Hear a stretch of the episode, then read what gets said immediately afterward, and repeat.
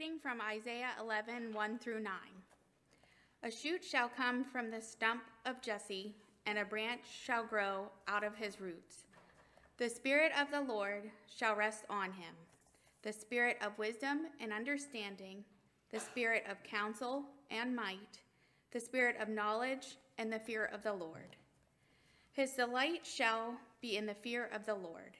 He shall not judge by what his eyes see, or decide by what his ears hear. But with righteousness he shall judge the poor, and decide with equity. For the meek of the earth he shall strike the earth with the rod of his mouth, and with the breath of his lips he shall kill the wicked. Righteousness shall be the belt around his waist, and faithfulness the belt around his loins.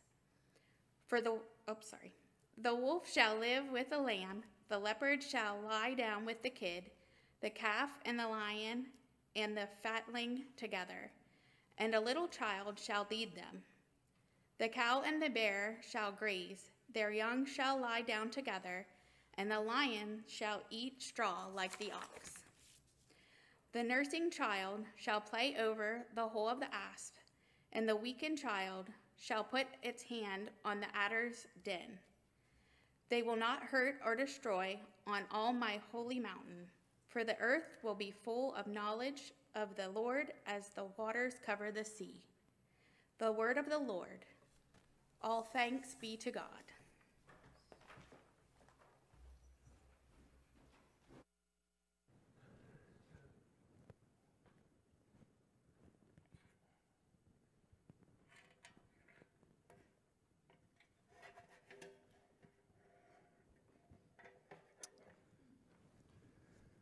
So let me just make sure my microphone is on. All right, here we go. I was really excited to come this morning. Some weeks, you know, you get up and it's the thing that you do, but I was really excited to come. This has been a really great week with the community of faith here at Spring Creek, and I just wanted to share a few stories to get us started, to get us rolling this morning. And some of it's some debriefing of our Food Truck Friday this week. We had another huge group of people here in the parking lot, playing on the inflatable stuff, just some really good things. And I want to share a few stories that we've started to hear around this. First one comes, Missy related this story to me. A couple of these stories actually come from you. So, one of the vendors, the food truck people, wanted to know at the end of the evening what our fee was for them coming. Typically, these food trucks come and they have to pay some kind of fee to show up, or else it's done as a fundraiser and part of their proceeds are donated back to the organization. And Missy said, "There's no fee." He said, "Why are you doing this then?"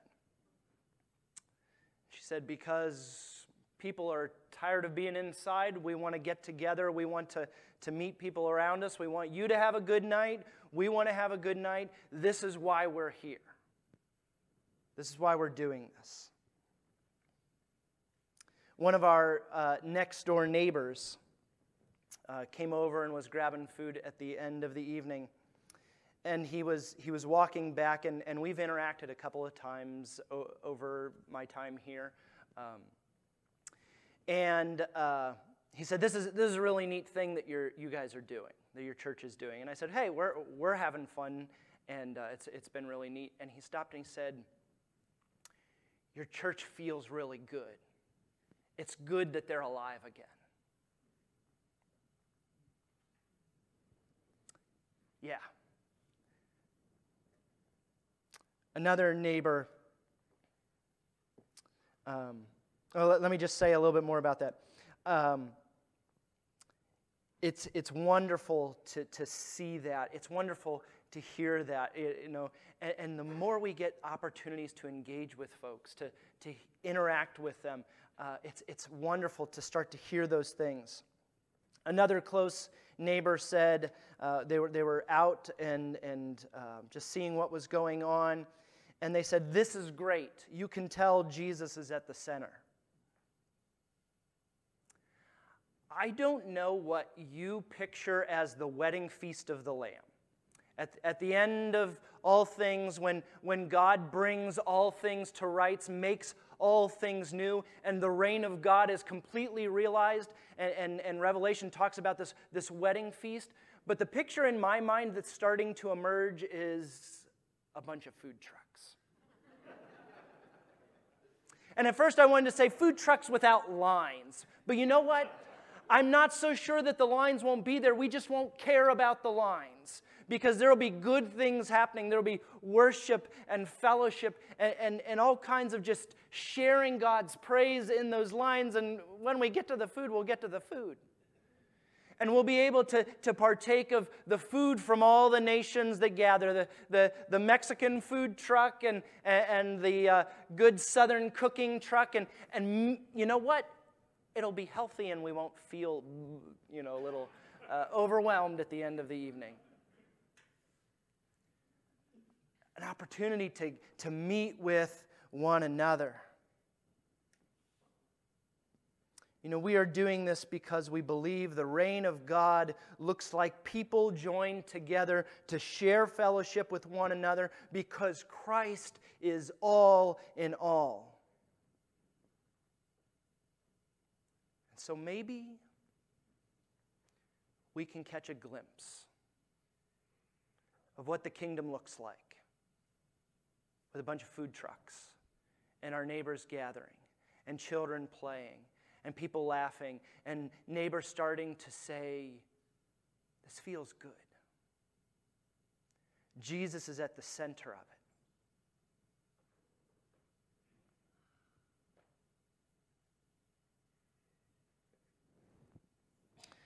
Isaiah chapter 10, or chapter 11 and 12, this is where we are heading this morning.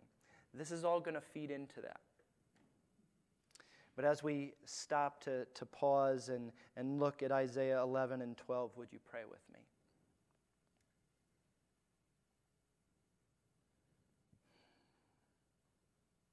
Holy Spirit, you are moving.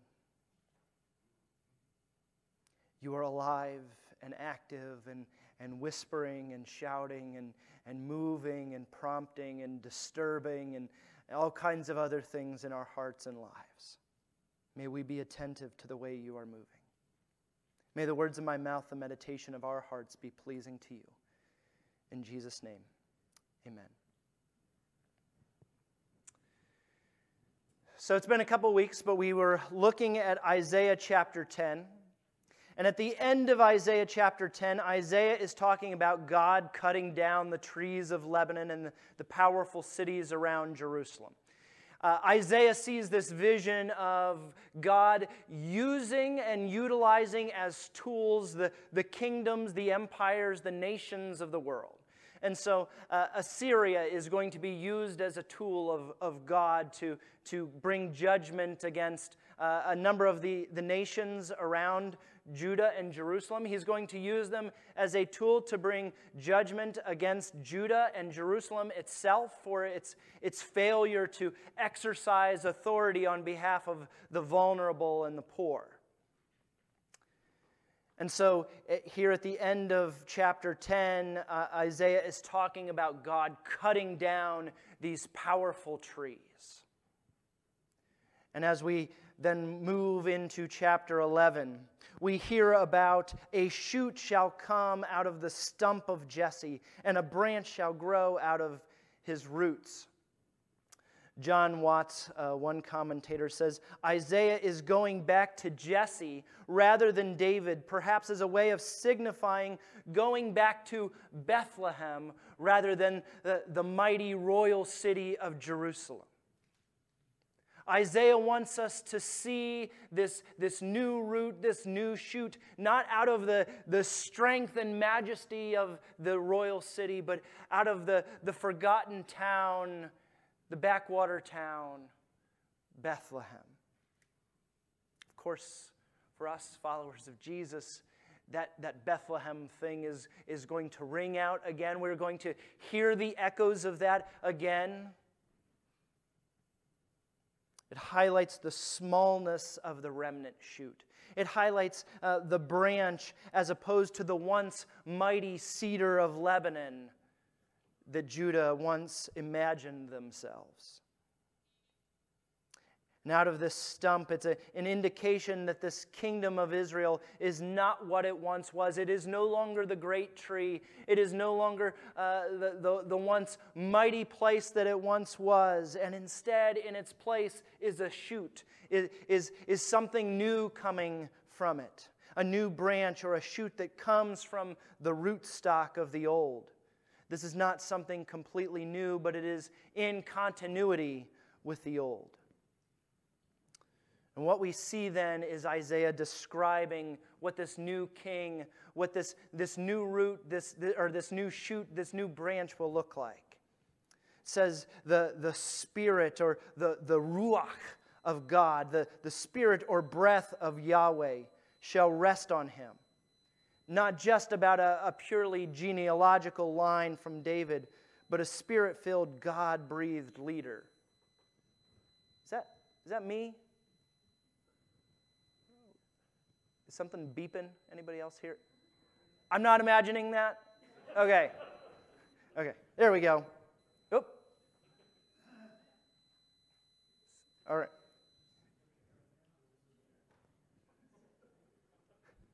Okay.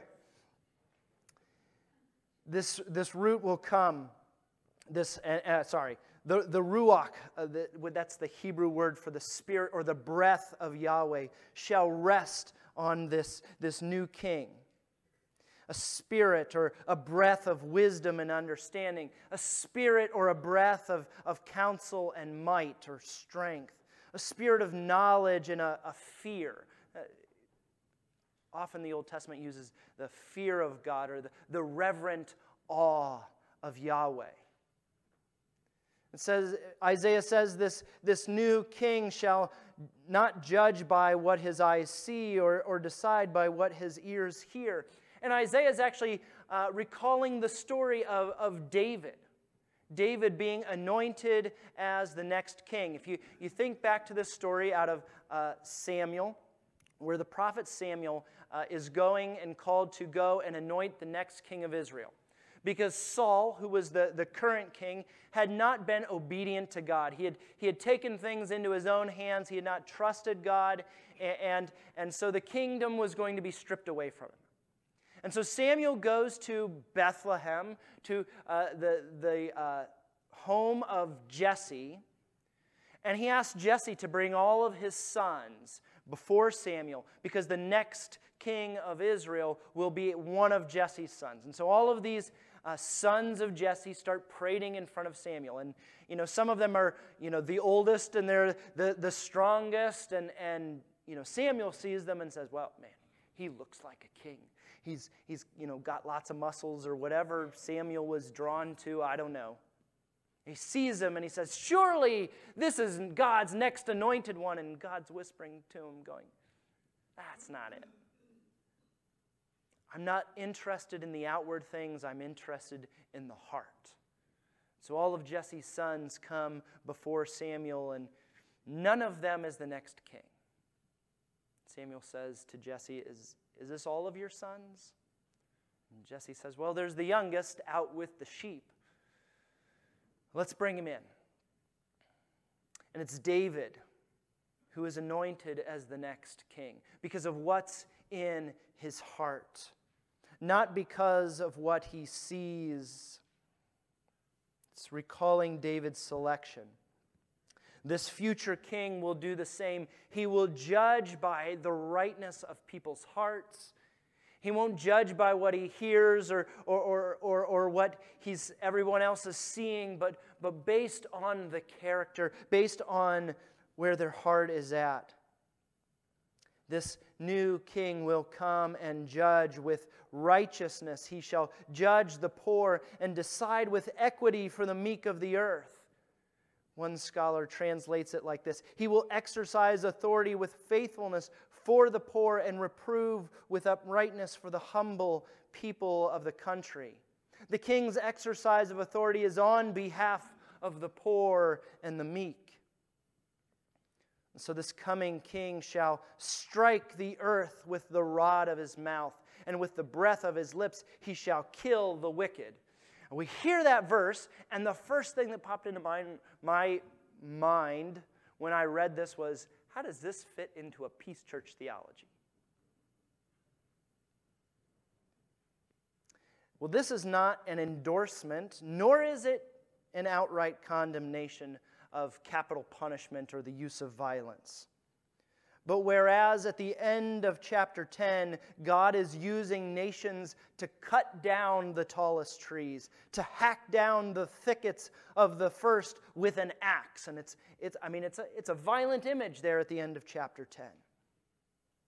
In place of that, the future king will speak with such authority and exercise authority with the words that he will speak. He will execute judgment with the words that come from his mouth. The New Testament writers recall this image in a number of places. Ephesians 6:17, where the word of the Spirit, or the sword of the Spirit, is the word of God. Paul uses this armor imagery, and he talks about the sword of the Spirit is the word of God. It's not a literal sword. Hebrews 4:12, the word of God is sharper than any sword. So again, it's the word of God. Revelation 19 talks about a rider on a white horse that slays with a sword coming from his mouth. This is not the tattooed warrior God that some imagine. It is certainly, this rider on a white horse is not carrying the sword the way a typical sword is wielded. I turned on the Olympics the other day and they had fencing. I enjoy watching these different sports that I'm really not familiar with. And you know what I realized with the fencing? Not a one of them had the foil in their mouth.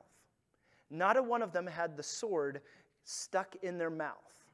That is not the way you wield a sword. And so when John puts out this image of a rider on a white horse whose sword comes from his mouth, something different is happening. The words that he speaks are the words that judge. It's an indication that John means something very different. The authority with which the rider on the white horse speaks, this is what cuts. So Isaiah is indicating that this future king will rule and exercise authority in a very different way than the typical sword-swinging, death-dealing way of normal kings. This coming king, this future king, is very different. Isaiah says that righteousness shall be the belt around his waist, and faithfulness the belt around his loins. And then Isaiah gives us a vision of a peaceful, restored kingdom. He says, they will not hurt or destroy on all my holy mountain, for the earth shall be full of the knowledge of the Lord as the waters cover the sea. The knowledge of Yahweh will not be confined to Jerusalem or Judah, but it will go out and cover the earth. John Watts says, the knowledge of Yahweh imparted by His Spirit has made it possible for all the world to be as God's own sanctuary, with no need for separations and barriers. The knowledge of Yahweh implies such a relationship and a commitment to Yahweh and His ways that fellowship with Him is possible and easy, and that the fulfillment of His pleasure is presumed in all.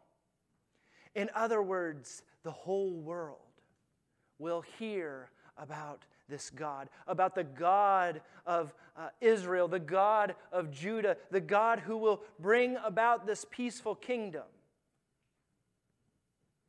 So when Jesus ascends, and He's telling His disciples, He's sending them out into the whole world to make disciples of the whole world. He is sending them out to accomplish, to realize Isaiah's vision of the Word of God going out as waters cover the sea.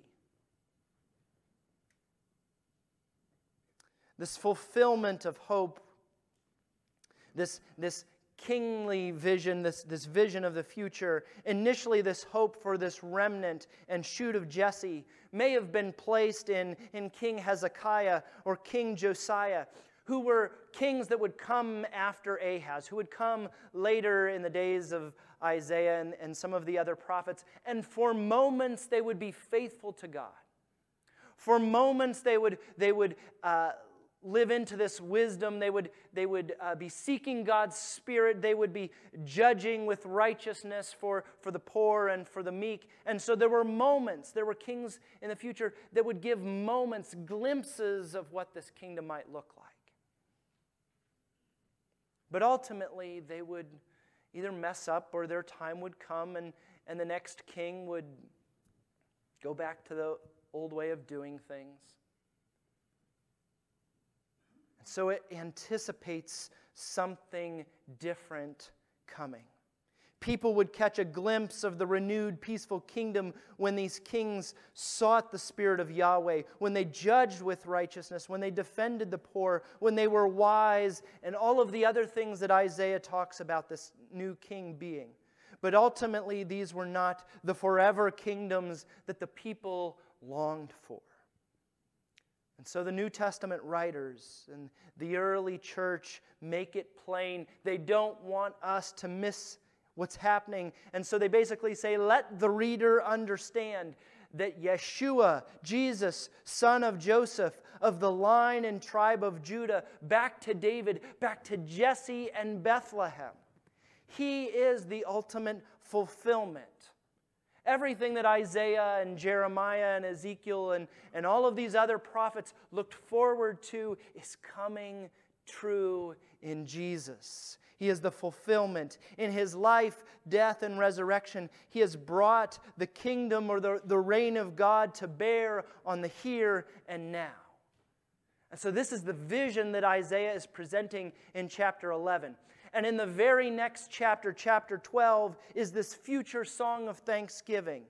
In view of a king that will judge, not by what he sees or hears, but with righteousness, with equity, led by the Spirit, led by wisdom, led by understanding, counsel, strength, knowledge, and reverent awe of God, in view of the peaceful kingdom to come, where the word from the king is enough, where wolves and sheep, leopards and kids, calves and lions lie down together. Can we add where donkeys and elephants lie down together? Where Republicans and Democrats and libertarians and all of them lie down together and get over it? Have a meal together? As the former enemies lie down together in the peaceful kingdom, the result is what we get in chapter 12, a song of thanksgiving and worship. In that day you will say, I will give thanks to you, O Yahweh, for though you were angry with me, and God knows there's plenty of reasons for Him to be angry with me, probably plenty of reasons for God to be angry with you, plenty of reasons for God to be angry with all of the stuff going on around us. Yet your anger turned away, and you comforted me. God's anger is set aside. Surely God is my salvation. I will trust and will not be afraid, for the Lord God is my strength and my might. He has become my salvation. And with joy you will draw water from the wells of salvation. And you will say in that day, give thanks to the Lord, call on His name, make known His deeds among the nations, proclaim that His name is exalted, sing praises to the Lord. For He has done graciously. Let this be known in all the earth. Shout aloud and sing for joy, O royal Zion. For great in your midst is the Holy One of Israel. Amen. Sing and shout for joy. Make His deeds known. Over the last couple weeks, I've started joining together with some friends to do some studying, some praying, some thinking about what it means to be part of God's mission in the world. One writer, David Bosch, says that the mission of God's people is to alert everyone, everywhere, to the universal reign of God through Christ. Or as Isaiah puts it, the earth will be full of the knowledge of the Lord as waters cover the sea. I was asked some confronting questions this week in a video from a guy named Michael Frost. And I want to ask these questions to you. Do you believe Jesus is Lord, that Jesus is King? Do you believe that? Some of us do and some of us aren't sure. That's okay. That's honest. Do you believe that Jesus is King over everything or just a few things? I realize that not everyone sees or acknowledges it, but it doesn't deny that what we believe is that Jesus is Lord, not just sometime in the future. Jesus is Lord, is King now. Church, our part in God's mission is to, Michael Frost says, create foretastes of the kingdom. Or another image is to be a trailer for the movie of the reign of God. You know, back in the day when we went to the movie theaters, and you would watch the previews. And if it was a, kind of a lousy preview, you're like, I don't need to see that. But if it was a really good preview, you start to sit up and you go, wow. It's got all the best parts of the movie. It's there to try and encourage you to come and see the full-length thing. And the best kinds of trailers, you sit up and you go, I want to see that. I got to see that. Folks, that's what the church is called to do and be, is give people a glimpse. And so, man, Friday night food trucks can be a little glimpse. Inviting children to come and have fun and learn and grow, and us learning from them, learning from their eagerness, learn from their holy rambunctiousness. Learn from their hugs that they just distribute without caring about who you are or what's going on in your life or how you voted or what mess you're in. Just a hug. We catch little glimpses, little foretastes, little trailers of the kingdom to come. The king that Isaiah wrote about, the shoot out of the stump of Jesse, in continuation with the line of David and Abraham. The king with the Spirit of the Lord resting on him, because he is the very Word of God, who rules with wisdom, who rules with understanding and counsel, strength and knowledge, who judges by hearts, not by appearance, who exercises authority on behalf of the poor and the meek of the earth, who rules through the power of his words rather than the strength of his sword, who comes to bring about the peaceable kingdom of God. He is Jesus the Christ. Amen.